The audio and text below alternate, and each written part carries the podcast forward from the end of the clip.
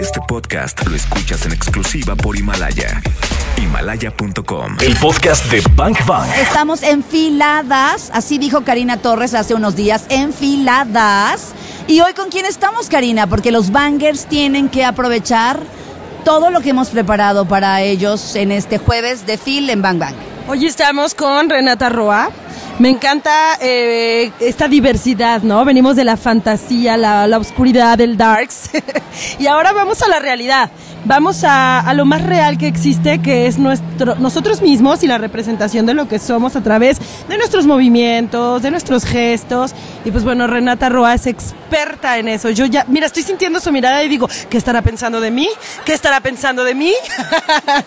Renata, ¿Será? ¿cómo estás? ¿Será eso? Muchas gracias, qué placer. Y cuando hablamos de fantasía y demás, yo a veces he pensado que en realidad la vida supera a veces en, en como melodrama y drama y demás a la fantasía. Y bueno, como tal, este libro está pensado para tratar de reducir el drama en nuestra vida. Renata, ¿de dónde saliste? O sea, hablemos de ti para que la gente diga, wow, ella es Renata Roa. Soy consultora en imagen y comunicación facial. Tengo ya 14 años dedicándome a este así maravilloso mundo. Pero ¿qué ocurría? Que justamente a través de estos años me daba cuenta que la gente percibe el tema de imagen desde un lugar muy superficial, muy frívolo. Y no estoy diciendo que no sea muy efectivo, porque evidentemente, bueno, me dedico a eso. Pero ¿qué pasaba cuando entonces llegaba una persona y a lo mejor traía un cambio de imagen y a lo mejor un maquillaje súper lindo y unos taconzazos de ensueño? Y se los quitaba y se bañaba y quedaba con la misma tristeza, con la misma desesperación la misma depresión. Ahí es entonces cuando empiezo a profundizar en todas estas herramientas de desarrollo humano para poder conectar, entender al ser y entonces hacer una transformación de afuera hacia adentro y sobre todo de adentro hacia afuera, que para mí es la que más me motiva, me mueve y sobre todo es en donde enfoco mucho de mi trabajo. A, mí me pasa ahorita justo que estás diciendo eso, que de pronto dicen, ¿te gusta la moda? Mm, ¿No? Este, es superficial. Y yo digo, no, a ver, espera, a cada cosa que yo me, me pongo hoy en mi cuerpo, te está diciendo quién soy, te está gritando mi personalidad, mi postura ante la vida y cómo voy y cómo camino, ¿no? O sea, por, por dónde voy caminando. Entonces, es eso, ¿no, Renata? Eh, lo que nos ponemos habla, grita. Qué rica. Y, y, y, me encanta que te pongas en ese ejemplo porque así es como lo podemos vivir más. Efectivamente, para mí la imagen no es para el de enfrente, aunque evidentemente en las interacciones que sostenemos la gente juzga a través de la imagen, para mí siempre va a ser más bien un termómetro de cómo estamos por dentro. Y cuando entonces empiezas a observar tu lenguaje corporal, no para ver si el de enfrente te está mintiendo, sino para decir, ok, ¿por qué estoy tan tenso? ¿Por qué a lo mejor me crucé de brazos? No es con el de enfrente, es contigo. Por eso les decía, creo que es más que nada para empezarnos a quitar el drama, para entender que las cosas no son personales y sobre todo para saber que a través de mucha reflexión y sobre todo de contestarnos preguntas podemos encontrar nuestra verdad. ¿Qué ha ocurrido? Que creo que llevamos muchas generaciones viviendo a través de respuestas, de preguntas que alguien más se hizo. Entonces ya teníamos como muy planteado. A ver, a ver, a ver, espérate, Renata. Acabas de ser un bazucazo. Hemos vivido eh, hemos vivido poniendo en práctica respuestas de otras personas, respuestas que a preguntas que se hicieron otros. Y así es como hemos construido entonces mucho de este, digamos que libreto que ya tenemos muy prehecho. Naces, estudias, te casas, después de que te casas, pero aparte de determinada edad, tienes que tener tantos hijos, la casa, el perro, la camioneta, o sea, son ya como, de nuevo, es un libreto ya muy prehecho. Y yo no sé si a ustedes les ha pasado, pero lo que eh, mi vida ha sido, pues ese libreto a mí no me ha funcionado y he tenido entonces que cuestionarme cosas y no por eso está mal o está bien, no, cada quien tiene su verdad. Entonces la otra vez me preguntaban, entonces qué, tu libro qué es? ¿Un manual? Y yo decía, es que un manual es como muy rígido.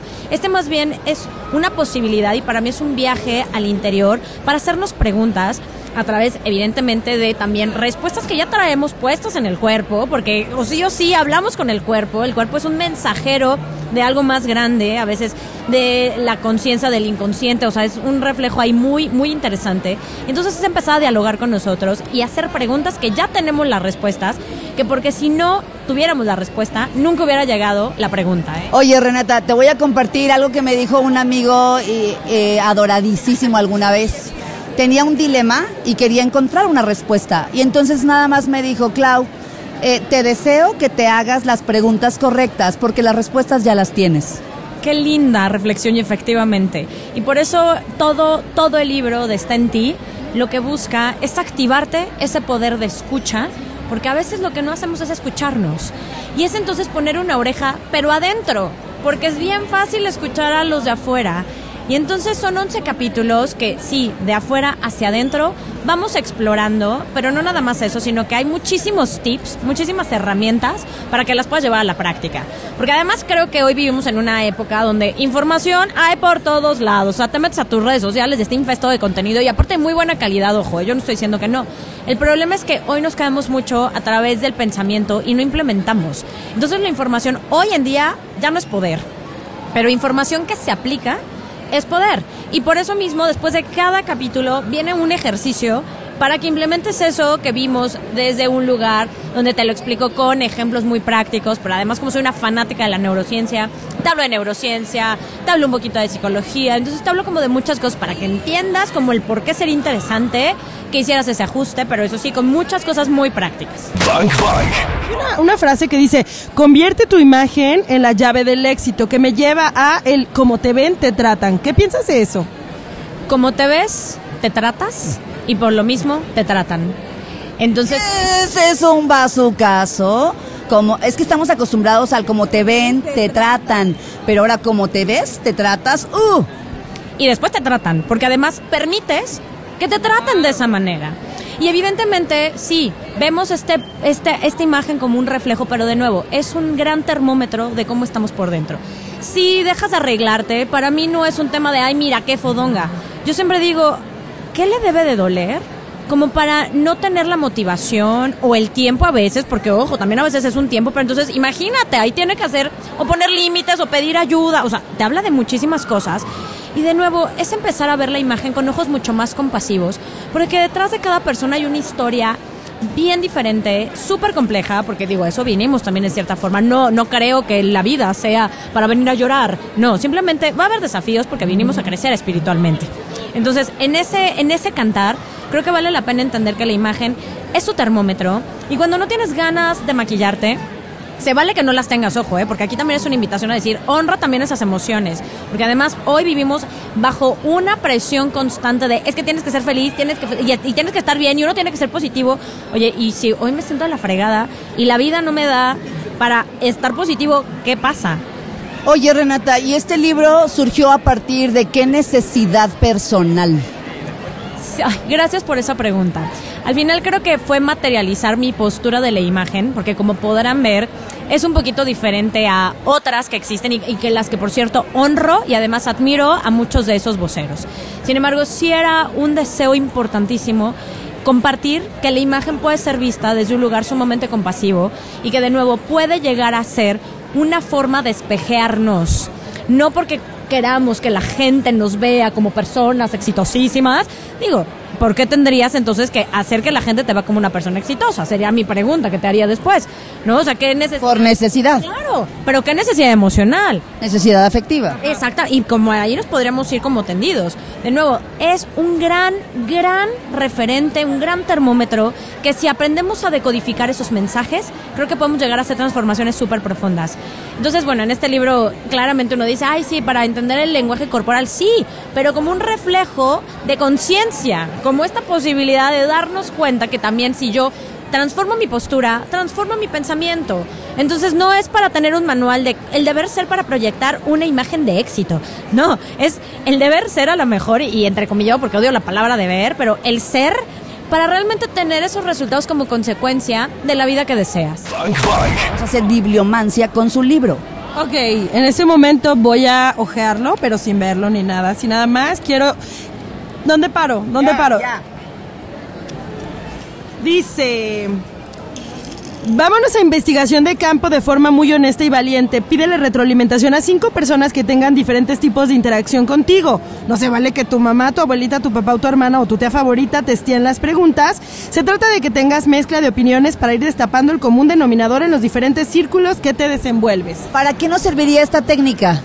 Porque tenemos que sacar una auditoría para entender qué es lo que los demás están leyendo de nosotros. De nuevo, no es el enfoque del libro, es decir, no quiero que a través de eso digas, "Ah, si es cierto, soy eso, pom, pom, no, pero si cinco personas están diciendo que eres a lo mejor súper enojón, como por qué están diciendo que eres súper enojón. Y de ahí, si te sirve, maravilloso, continúa con esa línea de ser enojón. Pero si no te está sirviendo, ¿qué vas a hacer para que puedas entonces transformar eso que hoy estás proyectando, pero no desde el lugar donde voy a sonreír y entonces voy a hacer que toda la gente me perciba como bien suavecito, ¿no? Sigo enojado, pero voy a por fuera mostrar otra cosa. Eso es mentira. Eso es mentir, ¿no? ¿Por qué? Porque al final vas a construir un personaje, que el mayor riesgo de construir un personaje es que pueda matar a la persona.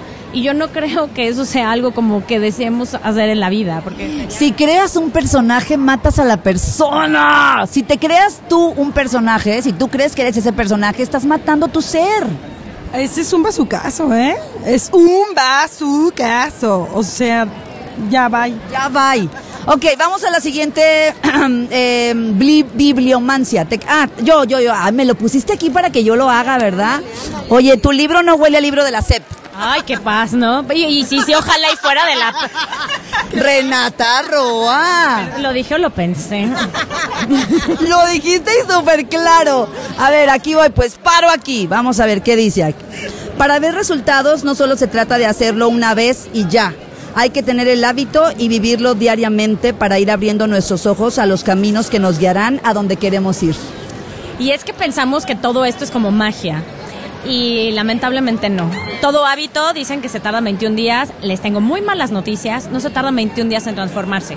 Para que construyamos un nuevo camino neuronal, necesitamos seis meses de repetir eso que estamos haciendo. Entonces, bueno, a lo largo del libro te doy muchas herramientas, pero sobre todo herramientas que en lo personal me han servido mucho de la filosofía taoísta para empezar a transformar nuestra vida, pero desde la, la causa. Porque al final somos el resultado, somos el efecto, dicen los cabalistas, que es el 1% de todo el 99% de que pensamos, ¿no? Entonces, ¿cómo podemos transformar ese 1%? Transformando el otro 99% que surge de la, del pensamiento, de la imaginación, de la emoción. Entonces, efectivamente, el hábito hace al maestro, pero un ojo, o más bien, la práctica hace al maestro, pero ojo, la práctica correcta hace al maestro. Si hemos venido aprendiendo prácticas mal enfocadas, de nada nos va a servir hacerlas y hacerlas y transformarlas. Entonces en este libro justamente es como una guía para empezar a corregir la técnica y volvernos maestros y sobre todo con un entendimiento y un manual de uso que todos traemos en nuestro cuerpo. Le quedan los tres regalos. Le quedan los tres. Y no son el cielo, la luna y el mar, ¿eh? No, no, no. Yo que soñé. No, no, no, no, no cantes eso, no cantes eso, por favor. Oye, es que me quedé pensando en, en, dijo, nos convertimos en maestros. ¿Y para qué queremos ser maestros de los demás, no? Maestría en mí primero. Pri- Ahí, ahí yo creo que estaría... eh, Hay un libro, ¿no? Que se llama Maestría en mí, ¿o qué, o qué es? No, eh, no. ¿No? Ah, bueno. Luego te platico. Ok. ya sé, ya me acordé. Ya me acordé. Que luego te también platico. se vale, ve, oigan, pues eso también nos hace, no, no, no, no nos limiten, oigan. Oye, eh, nuestros tres regalos, Renata. Tres regalos. Diría que si puedes lograr ser más compasivo contigo, reescribiendo tu historia de vida, lo hice muy bien y por lo menos yo ahí me pongo check. Si logras hacerte preguntas para poder empezar a definir qué es para ti el éxito, lo hice también sumamente bien. Y el tercero y para mí el más valioso, si logras sentirte orgulloso de habitar la piel que habitas, por lo menos yo me voy con el corazón no lleno, sino explotando de felicidad. ¡Qué belleza! Son tres regalos fabulosos. Renata Roa, autora de Está en ti. ¿Presentas el libro cuándo, Renata? Jueves 6 de la tarde en la sala José Luis Martínez. Me presenta además Gaby Pérez, una mejor tanatóloga de México. La amamos. La amamos ya. La vamos a tener mañana en Bang Bang. Bueno, mañana presenta, entonces ahí también seguramente coincidiremos. Y además, el sábado doy un taller eh, muy enfocado a descifrar el lenguaje del rostro. Para los que no entienden quiénes son, cuál es su misión de vida y demás, voy a estar aquí en Guadalajara por única ocasión. Entonces, los invito a que revisen mi página www.renatarroa.com con todos los detalles. Genial. Oye, a ver, ese taller me anda interesando. ¿Dónde me inscribo? Renataroa.com. Renatarroa.com. Muy bien, va. Pues muchas gracias por estar en Bang Bang.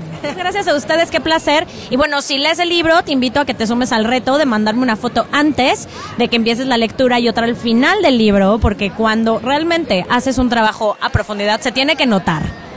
Oye, ahorita me imaginé como cuando, ya sabes, vas a una fiesta y te dicen, mira, te presento a Renata, ella es doctora. Y entonces te vas acercando y le dices así como, ay, oye, fíjate que me salió una bolita aquí en la frente, ¿tú qué crees que pueda hacer? ¿No? Pues sí. Ahorita está Renata aquí, le voy a decir, Renata, a ver, mírame a los ojos. ¿Qué te dice mi, qué te dice mi cara? Ahorita la vas a escanear. El podcast de Bank Bank. Claudia Franco y Karina Torres están en vivo. De lunes a viernes de 1 a 4 de la tarde por XFM. En Guadalajara, 101.1. Arroba ExaGDL y arroba Bank Bank FM.